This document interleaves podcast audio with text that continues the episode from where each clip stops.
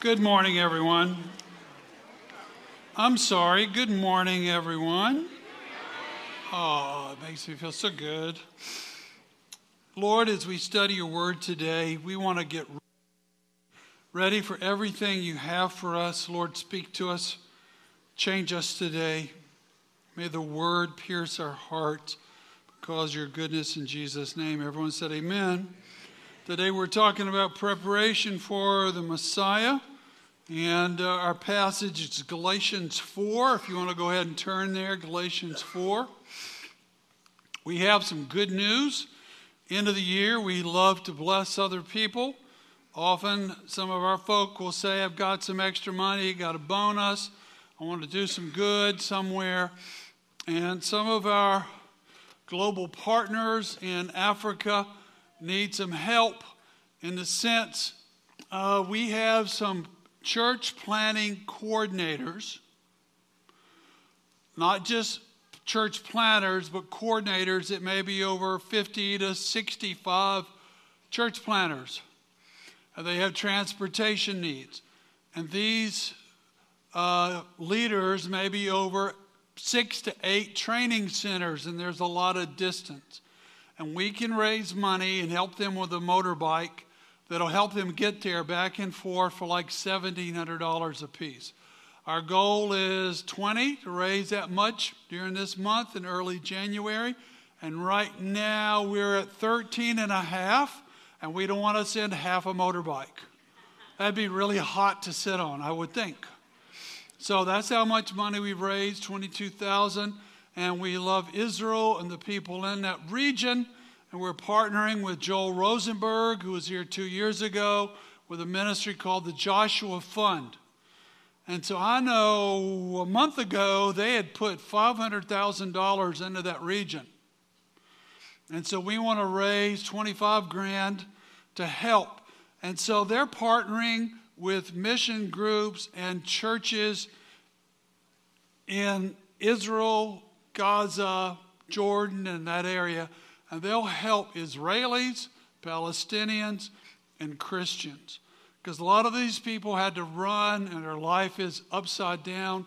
So we want to bless them and help them. If you want to give to the motorcycle fund, just write the check and write motorcycle on the bottom. Or if you want to give to help Israel, write Joshua Fund on there. Does that make sense? So we'll see what the Lord does. Now, this, this time of year, I just want to make it clear uh, Christmas is not just today, it is a plan. Everyone say plan. And it's a long ranging plan. And it's been going for a long time. Now, open your Bibles to Galatians and let's see a passage that maybe you would necessarily think would be something we would read at this time of year. So, you got your Bibles? Hold them up. Got your Bibles? Let's see them. Great. We've got some in the lobby if you need some. Verse 4 But when the fullness of time, say fullness of time, came, God sent his son, born of a woman, born under the law, so that he might redeem, everyone say redeem, those who are under the law, that's twice that we might receive adoption. Everyone say adoption as sons and daughters. Because you are sons and daughters, God has sent forth the Spirit of His Son into our heart. And there's an eternal cry that says, Abba, Father. Say that with me, please. Abba, Father. One more time. Abba, Father. Verse 7.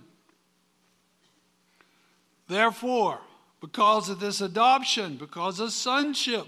We're no longer to live as slaves, but as sons and daughters. And if we are sons, then we are heirs. Everyone say the word heirs?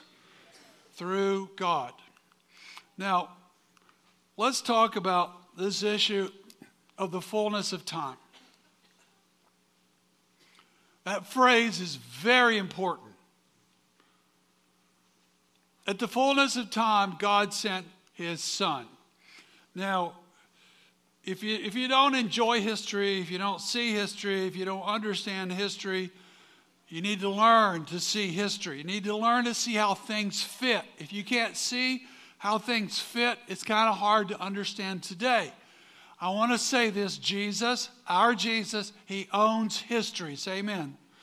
He owns history. He invades and inserts himself in history. And even if wicked men think they control history, uh, they have another thing coming. They don't. They're just pawns of history. Because Jesus is the center of history, history is actually his story. Everyone say that with please. It is his story. So that sets kind of the table for what we're going to study today. I want to talk about the word Messiah. Everyone say Messiah.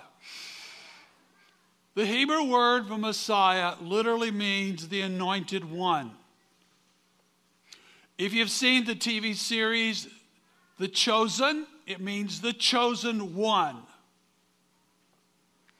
The oil is a symbol of the Holy Spirit. The oil is a symbol of consecration. We want more oil, more consecration, more anointing, more of his power for his glory. So when kings were consecrated or coronated, and when priests, especially the high priest, were consecrated, holy oil was placed upon their head.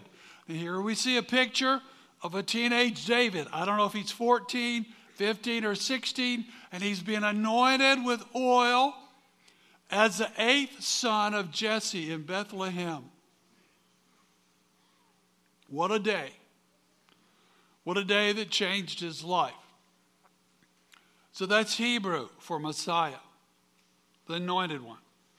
The Greek word for Messiah is the word Christos. Everyone say Christos? That's where we get the word Christ. So when people say Jesus Christ, Jesus is his name or Yeshua, and Christ is his title, Messiah. Yeshua, Messiah. The name Jesus in Hebrew, Yeshua. There's a whole book called Joshua that would have been pronounced Yeshua. Means rescuer. It means the deliverer. It means the savior. So we this, the name of this church is the church of the rescuer, the church of the redeemer, the church of the deliverer. Now, when Mary became pregnant by the Holy Spirit, she was engaged to be married to Joseph. And Joseph quietly was going to put her away in the marriage contract. But a super being appeared to him in a dream during the night. Say this with me, please. She will give birth to a son, you're to give him the name Jesus because he will save his people from their sins. So his wonderful name, Jesus, means the Lord is salvation. That's what it means. And forever, that's what his name will mean the name above all names. Now, the Lord Jesus is the Messiah for Israel, but he's also our Messiah, and he is our expected king. He is coming. We got one day closer today, and he is our deliverer. Someone say, Praise the Lord. That is our Messiah, the Lord Jesus Christ. Now, I just want to take you through a short history span that takes us up to what we celebrate this week. The preparation for the coming of the Messiah, there's all these beautiful pictures in the entire Old Testament. What are the purposes that God would have to give us multiple pictures over and over? Why would He give us the same picture in a different way, in a different story. Why would he do that? To make sure we get it. So the Lord Jesus is on every page. You have to look for him. He's, in, he's the theme of every story. You have to look for him. And we start with the Garden of Eden, a real place, two real people who made a choice to disobey the Creator, and they paid for it, and we paid for it. So they suffered the penalty, but in the penalty was also a provision.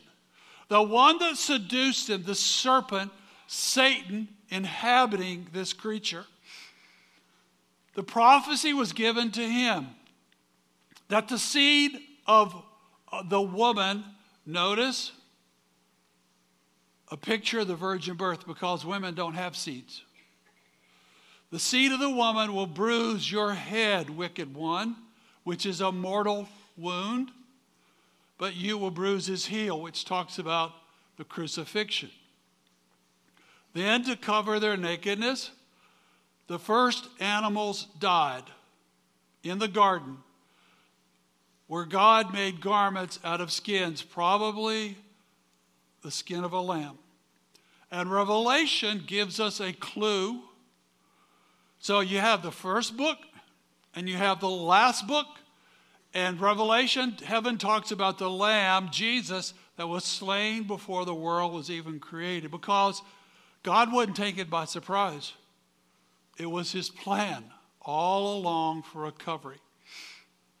Then we see Noah, real man, real time period, was given a mission to build a large ship. Did he really build it? Absolutely, he built it. Is it possible? Absolutely. Go to the ark encounter and take a look at that. He was told to build an ark.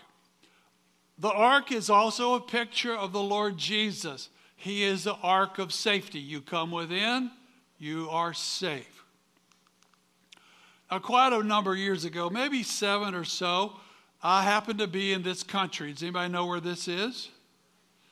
This is Gatlinburg. This is Armenia. And where the, the mountain is, is Turkey.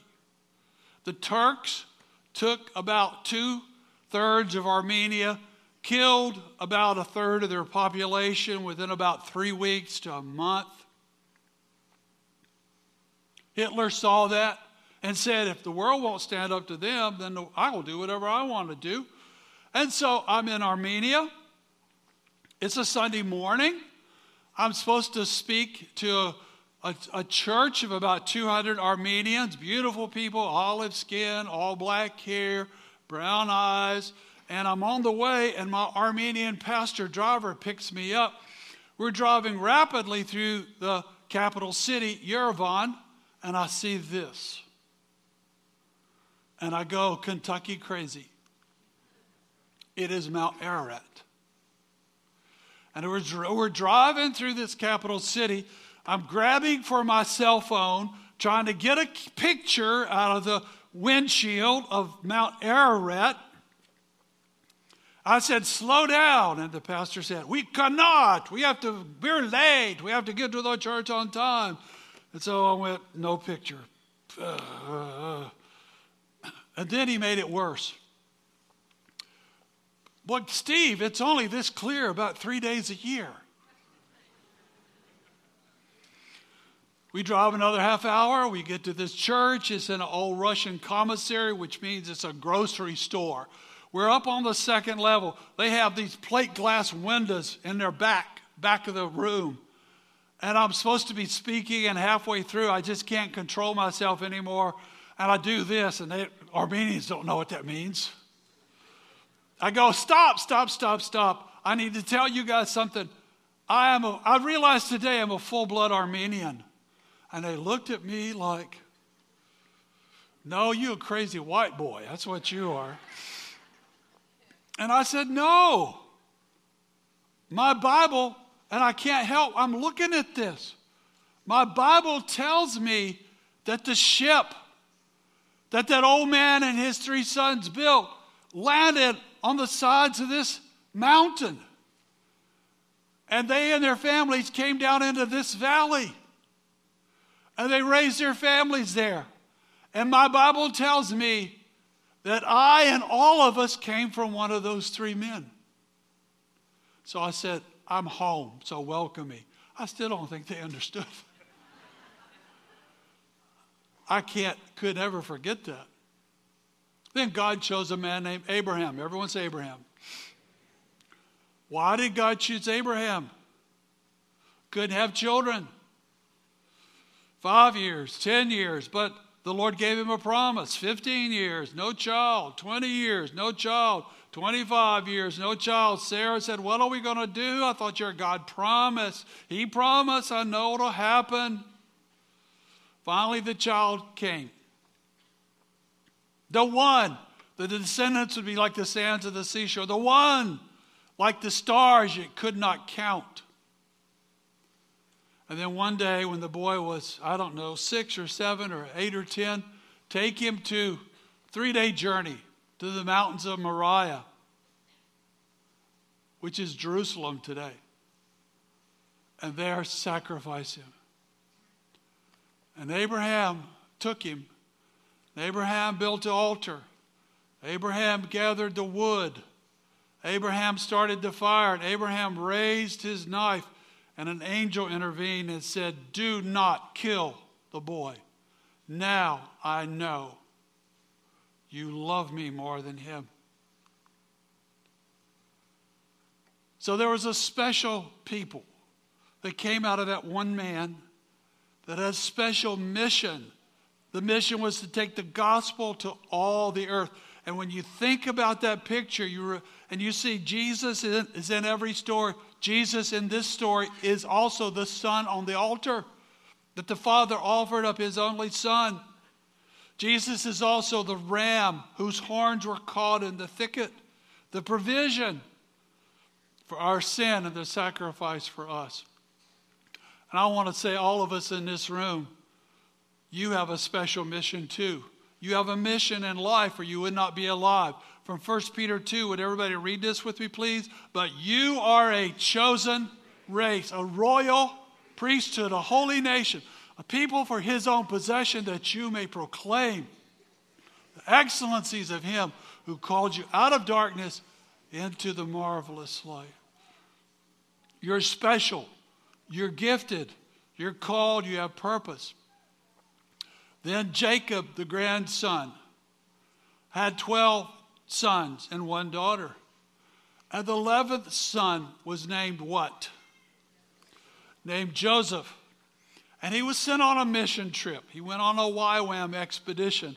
and went away to college against his will because Joseph had a prophetic gift. Joseph would have dreams and visions, and some of these dreams would be like, hey, mom, dad, brothers, big brothers, guess what? I had a dream last night and there were 12 stars. And 11 of the stars bowed down to the other star, which is my star. And then, mom, you're the moon, and dad, you're the sun. And guess what? You guys bowed down too. Isn't that a great story? They sent him away on vacation forever. Now, I'm going to give you dates. Do you know why I'm going to give you dates? And they're pretty close. It's hard to date ancient history, but I want you to know these are true stories, not myths and fables. Joseph saved the nation of Egypt, saved the nation of Israel, and became the one who was the preserved life he, in a picture, he, Jesus is our Joseph. Now, just as God's fingerprints were working in Joseph's life, behind the scenes, even in adversity, difficulty, hardship, broken hearts, God is still working in our lives. You have to watch for where He's working. Watch for His fingerprints. Jesus said this My Father is always at work. You'll never be in a situation, no matter how difficult, where He's not at work. He's wanting to partner with you. And Jesus said, I join Him in His work. Watch for what He's doing. Then E, God called a deliverer, a man by the name of Moses, also against his will. He was age 80 when he heard the call of God to free God's people from Egypt.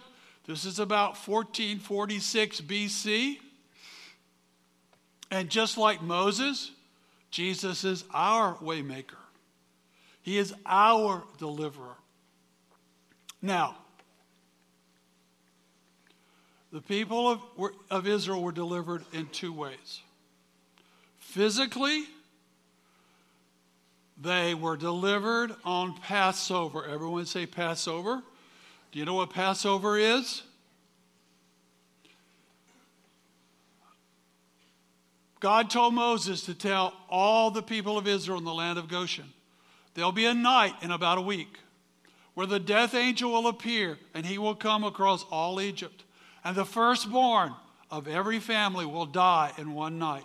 All the way from Pharaoh to the lowliest slave, the firstborn will die. But to save your family, here's what you do take a one year old perfect lamb, a male lamb, bring him into the house. Let the family love him. Let the family adjust to him. Then, after five days, there'll be a special night. You'll know when. Take the life of the lamb, gather his blood in a basin. Take an herb, hyssop, put it in the blood, put it over the doorpost, over the top, because when the death angel comes, he will do what?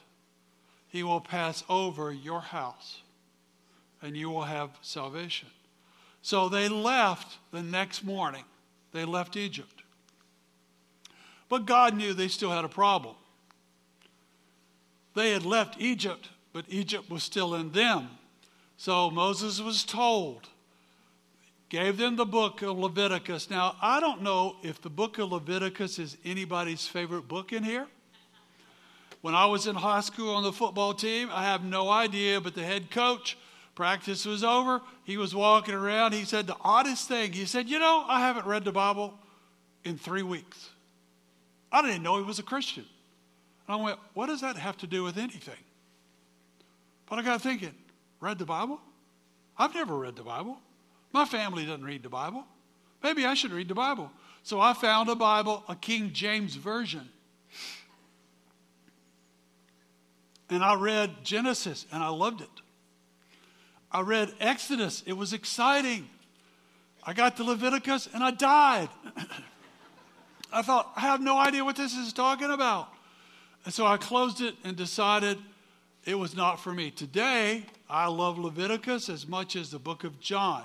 Now, the purpose of Leviticus was to get Egypt out of God's people. Here's the verse. I want you to read this, please. For you shall be holy, for I, the Lord your God, am holy. Holiness in heart, holiness in speech, holiness in the way we live. And so God gave them standards so they would have success. Point F. God commissioned a conqueror. Moses died. His understudy became leader, Joshua. Joshua was to take them into the promised land. They came right through, they crossed the Jordan. They came and they defeated uh, Jericho. And then the armies of all 12 tribes went south in a campaign. Then they came back and went north in the campaign, and they took the land. Joshua is our type of the conquering Christ. And his commission was twofold. One is take the land, everyone said take the land. And the other one is to preserve my message. Now, this is very important when you look at what's going on in the world today. If you've been to Israel, uh, whenever God has a plan, Satan, the deceiver, the devil, the old dragon, always tries to ruin God's plan. Always. He wants to steal, kill, and destroy. And so, in the midst of the promised land, there are a lot of folks there that the Lord says if they don't leave, they're going to take the message from my people and you're going to lose your families. if you look at the map on the right, you see how much bigger the land of Israel that God gave Abraham and his descendants. It goes all the way from the Nile, all the way to the Euphrates, way up in the north. The message is very important. Had they not kept the message, we wouldn't be here today. Then Joshua dies. Then we have a rough period in Israel's history. Their history is always rough. The period of the judges. How long did it last? Somebody tell me. 325 years, up and down, and up and down, and up and down. And they have 12 judges. How many judges? 12 judges. And it's over seven painful cycles, not the motorcycles we're giving the church planters, really bad cycles. Well, what are the cycles? Are you ready? How many have read the book of Judges? You read it? Okay, if you don't see the cycles, you don't understand it. So the people are in sin. They walked away from God, chasing idols, doing horrible things, ruining their lives, which puts them into bondage. You walk away from God, you always walk into bondage. Is that true or false? True. So, after 40 years of bondage, 40 years of pain, 40 years of pressure, 40 years of being ruled by a wicked, oppressive, foreign country, the people say, Oh, we remember our daddies and mamas used to pray. Maybe we should pray. So they start crying out to God Lord, would you please help us? Lord, would you please give us mercy? Would you send a deliverer? So God sent a deliverer. Like I said, there's 12. One of them is the strong woman, Deborah, who becomes the most significant person in all Israel. She frees the land for about 40 years. Then we see Samson frees the land for about 20 years. So you have sin. So if you follow my head, you see this cycle sin, bondage, people cry out for mercy and repentance. God raises up a deliverer, freedom.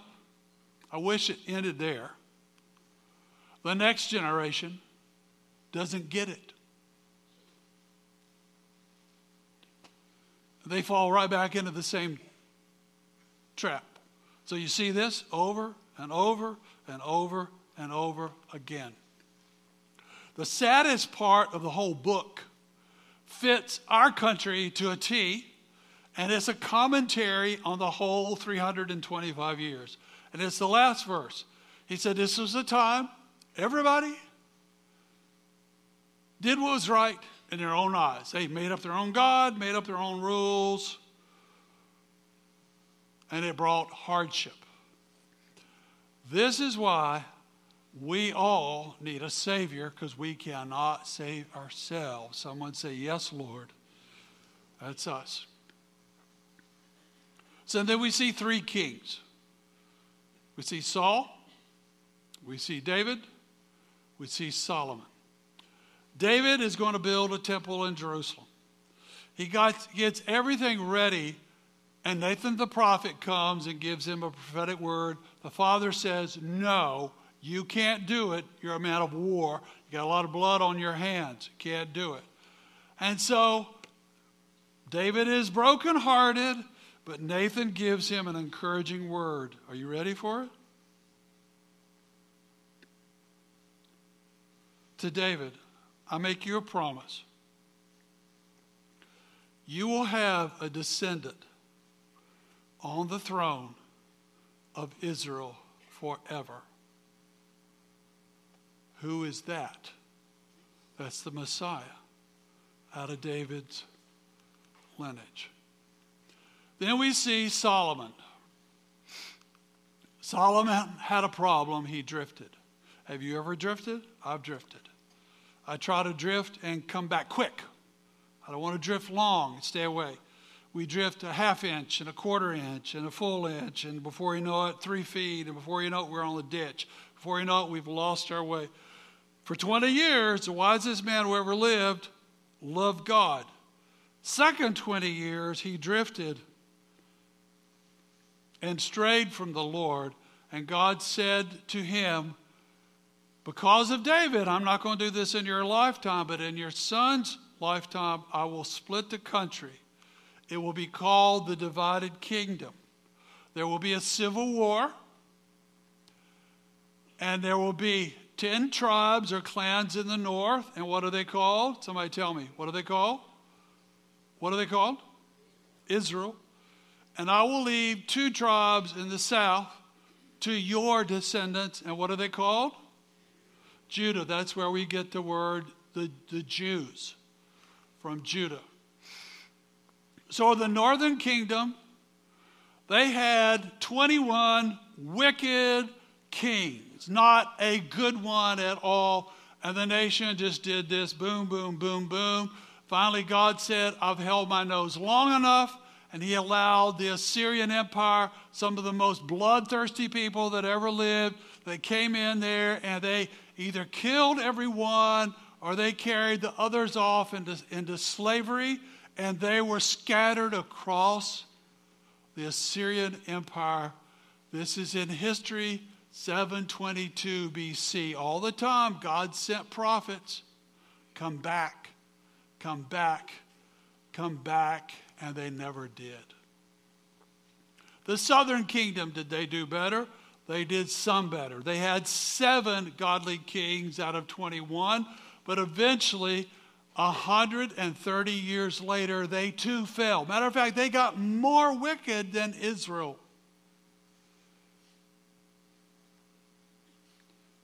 And the Lord allowed the Babylonians to invade Judah three times.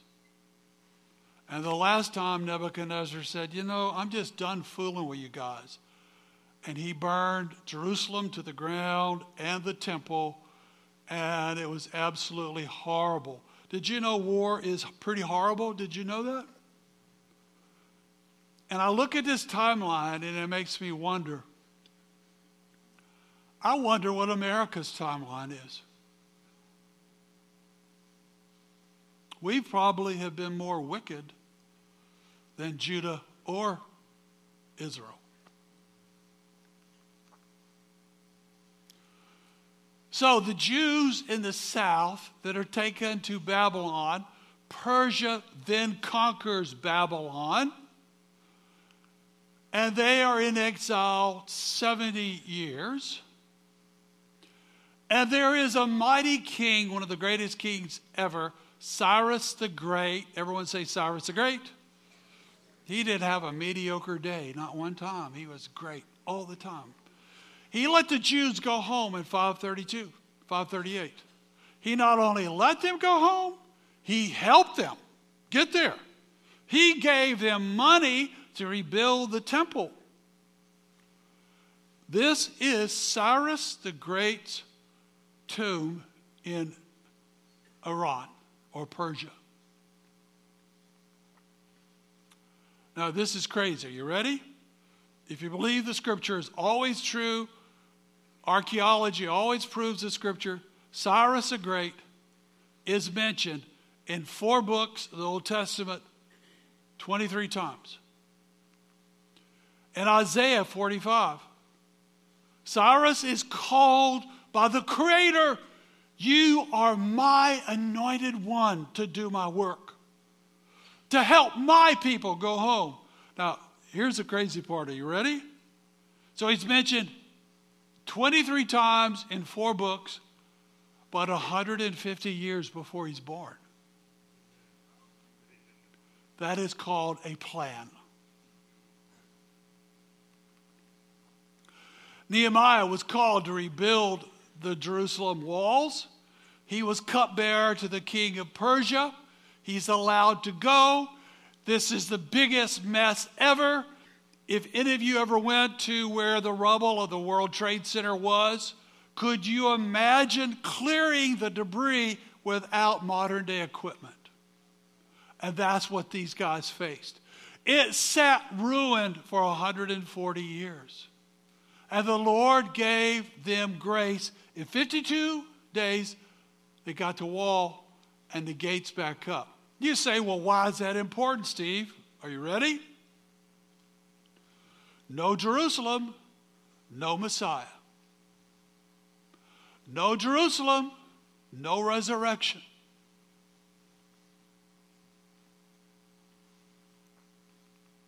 I hope you will appreciate the scriptures. I hope you appreciate the plan of God for Christmas more today.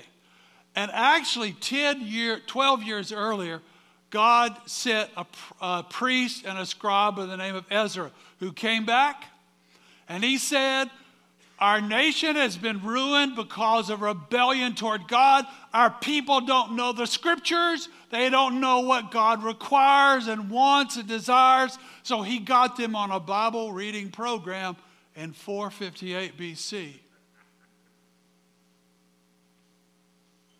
Our nation needs to know what God thinks about things. Now, our Savior was a builder. Joseph, his adopted father, was a carpenter and stonemason. Jesus grew up doing manual labor with his hands. Because he was a builder, we should be builders. We should build friendships. We should build relationships. We should build families. We should build churches. We should build ministries. We should build godly businesses. He's a builder, we should be builders. This is the most important thing I will say. If you've, if you've never read the scriptures much,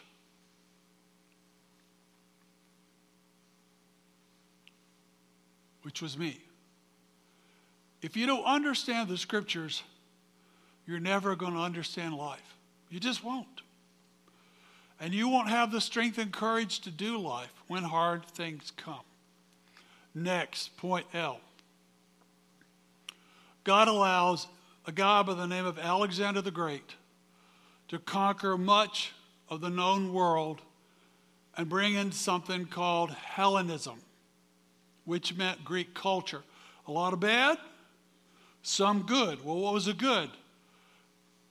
Alexander made Greek the common language where there had never been a common language. Well, why is that important? This is an artist rendition of what Alexander the Great looked like. He was dead, a broken man, at age 32. This is what's important. Do you see it? This is his empire.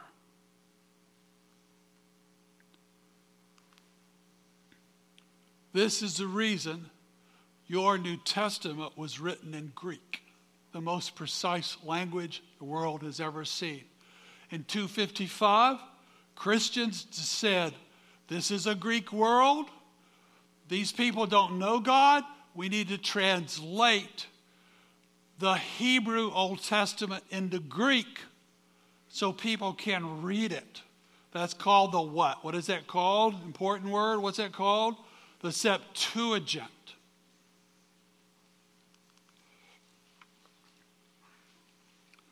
Alexander died. The Romans became the big boys on the block. Long time. 200 years roughly, there was such stability across the huge Roman Empire that there was a Latin saying called Pax Romana, which means Rome brings peace.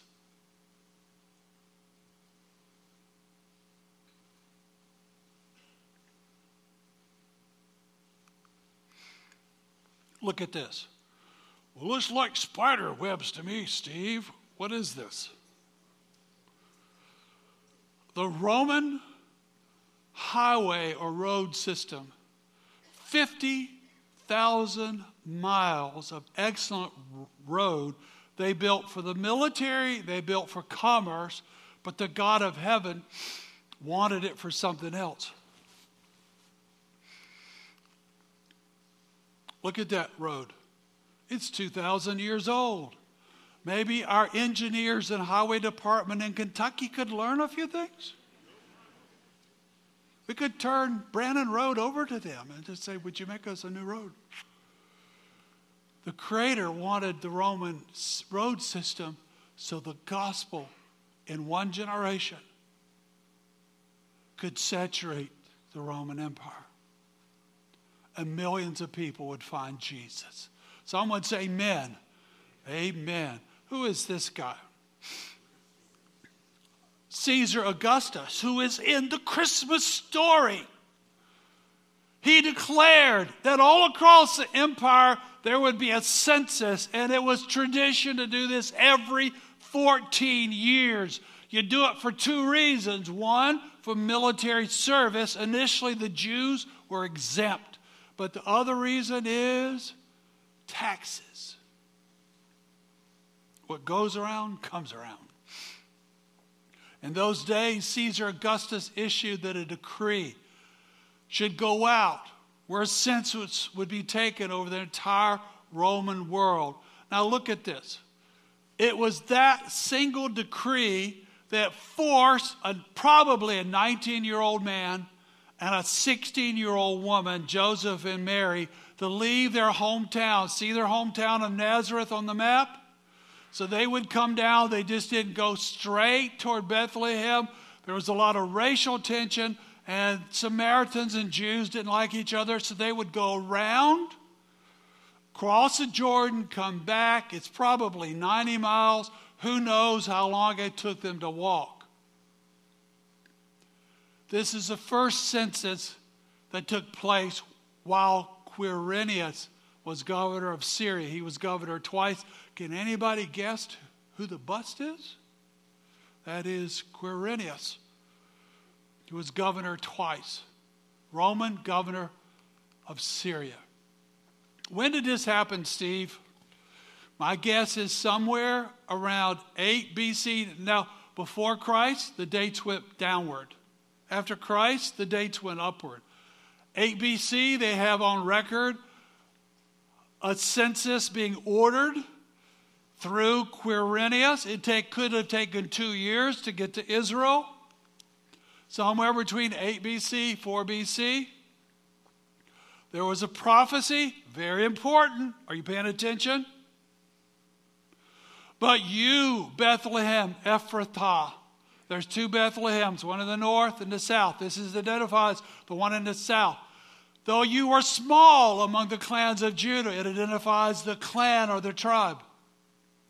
For out of you one will come who will be ruler over Israel, whose origins cannot be counted from ancient times.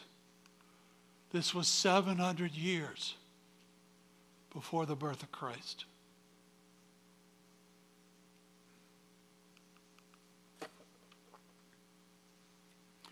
I'm having a pool put in next year. This is artist rendering. Does anybody know where this is? This is the rendering of Herod's palace, Herod the Great, who died in 4 BC. This is the Herodian palace. It's halfway between Bethlehem and Jerusalem because its people hated him. He said, I need a fortress right outside of Jerusalem in case the people want to hang me, kill me, crucify me. I can quickly run and hide and get in a fortress and they can't get to me. So that's what he built.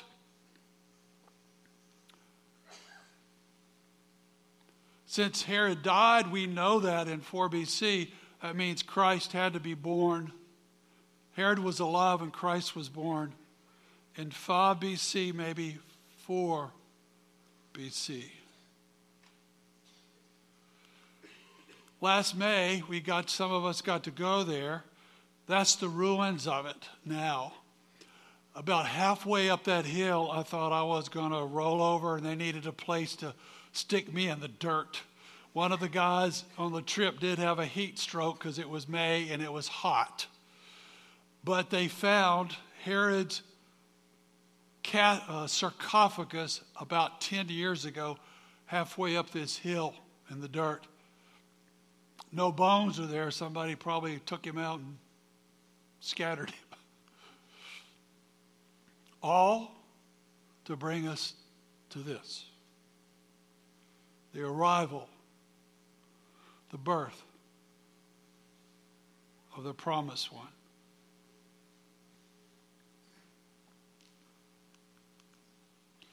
Okay, Steve, where do I fit in? Great story. I believe it. It's true. But what, is, what does that have to do with me? Well, this is God's plan that we see in Galatians chapter 4.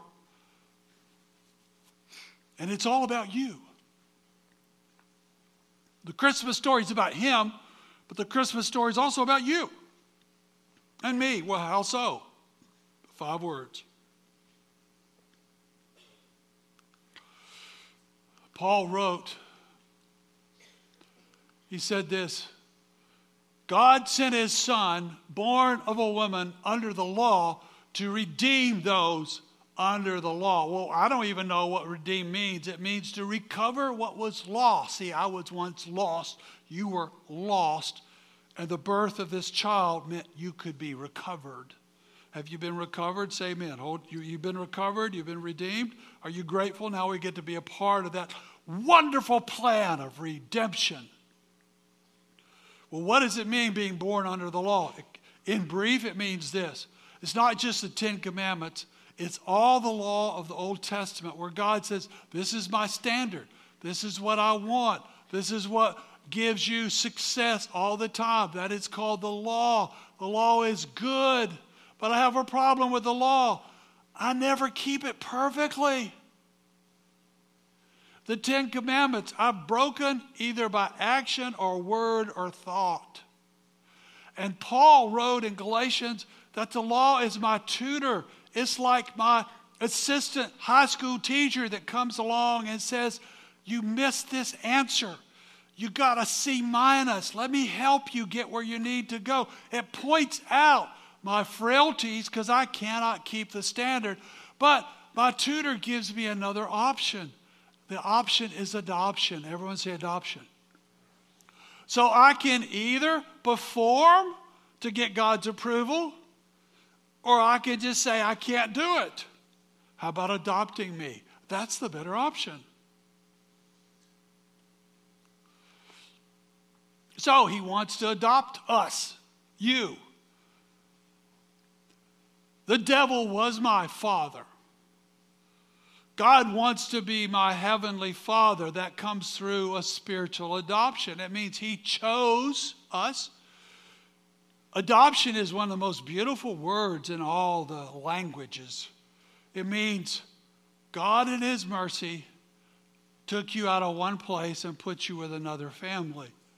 Esther, Daniel, Joseph, Moses. Because God has a plan. And it's a plan for good because every person is wanted. You'll never meet anyone that God doesn't love and doesn't care about. Because He wants the closest of relationships. And the word Abba means daddy or papa. Jesus cried out on the cross saying, Abba, Father. I got two grandkids that assaulted me about 30 minutes ago. It's awesome.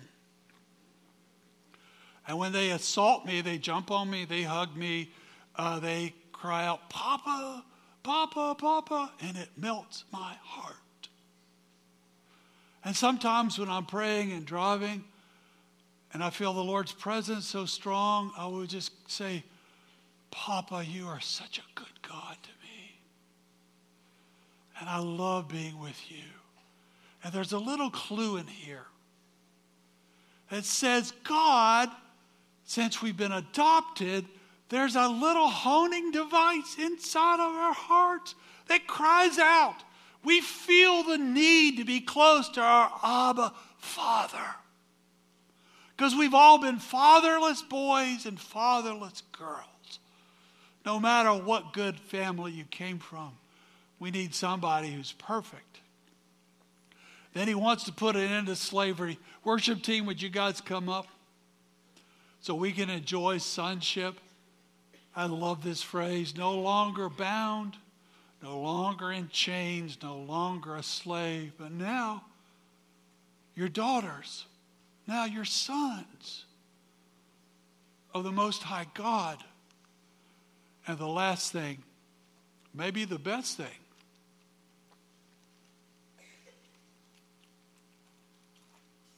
maybe you should think about this in the all this week that he wants to, us to be his heir. What does it mean to be the Father's heir? That you have all the rights, you have all the privileges, and yes, you do have all the responsibilities of being a child of the Most High God.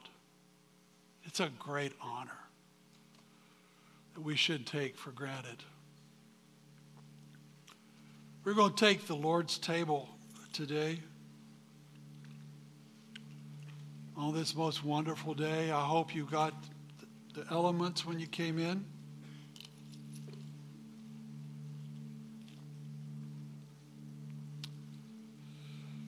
It's not a religious act. It's always an invitation to say that you're in. Not halfway, but you're fully in. You're grateful to be a son or daughter of the Most High God. You're grateful for being redeemed. You're grateful for the blood that cleansed you. And you want to live your life out of gratitude. If you're not quite where you should be with the Lord, why don't you just tell him today you're going to take a step closer? Just a step. Just take a step closer. Because he'll meet you right where you are. If you'll open up one end and put the bread in one hand.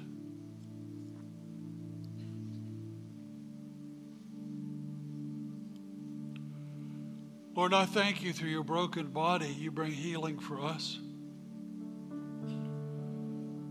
And today, Lord, we offer ourselves out of gratitude to be a living sacrifice, holy and acceptable to you. We say again, Lord, we are in, and we are grateful, and we are committed. Take and eat.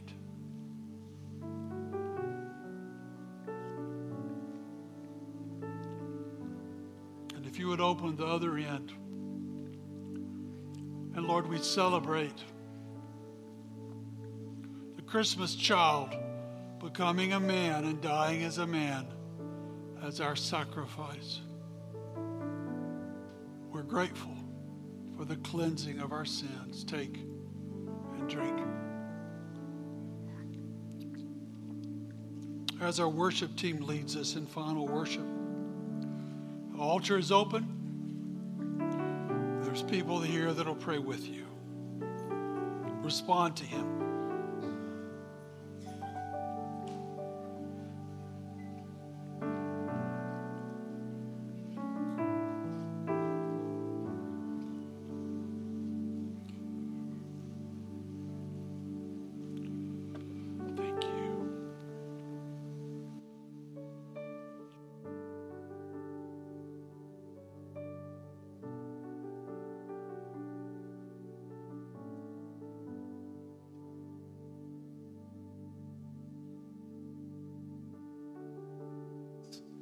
So we can respond. Sorry, would you stand with us?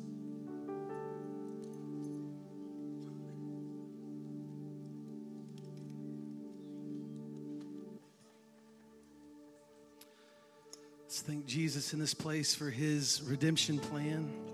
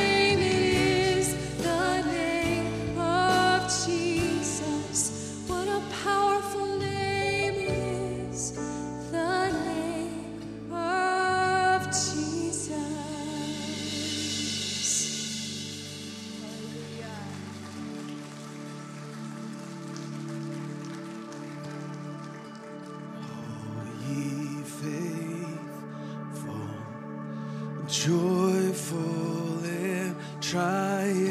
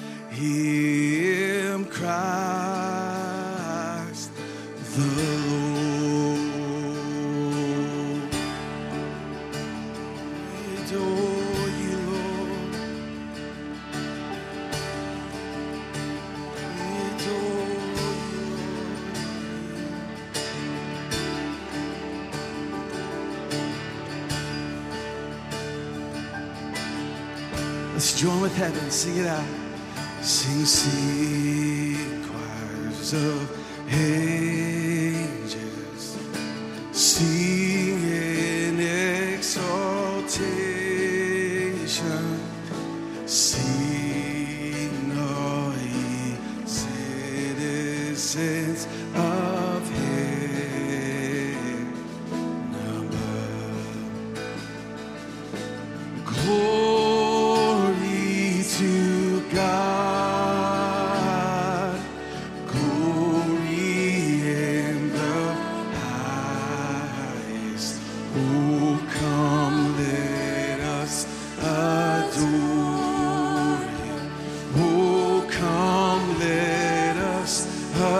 azul.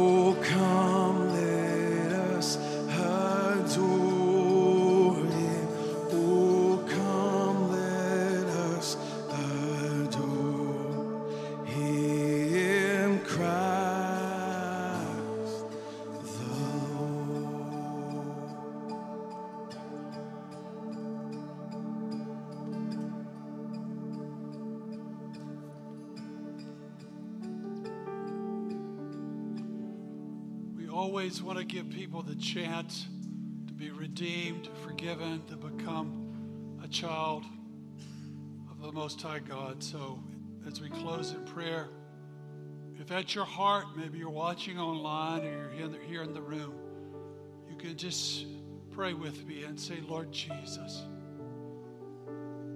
adopt me into your family. Make me your son, your daughter. Be my Savior and Lord. Forgive me of all my sins and wash me clean.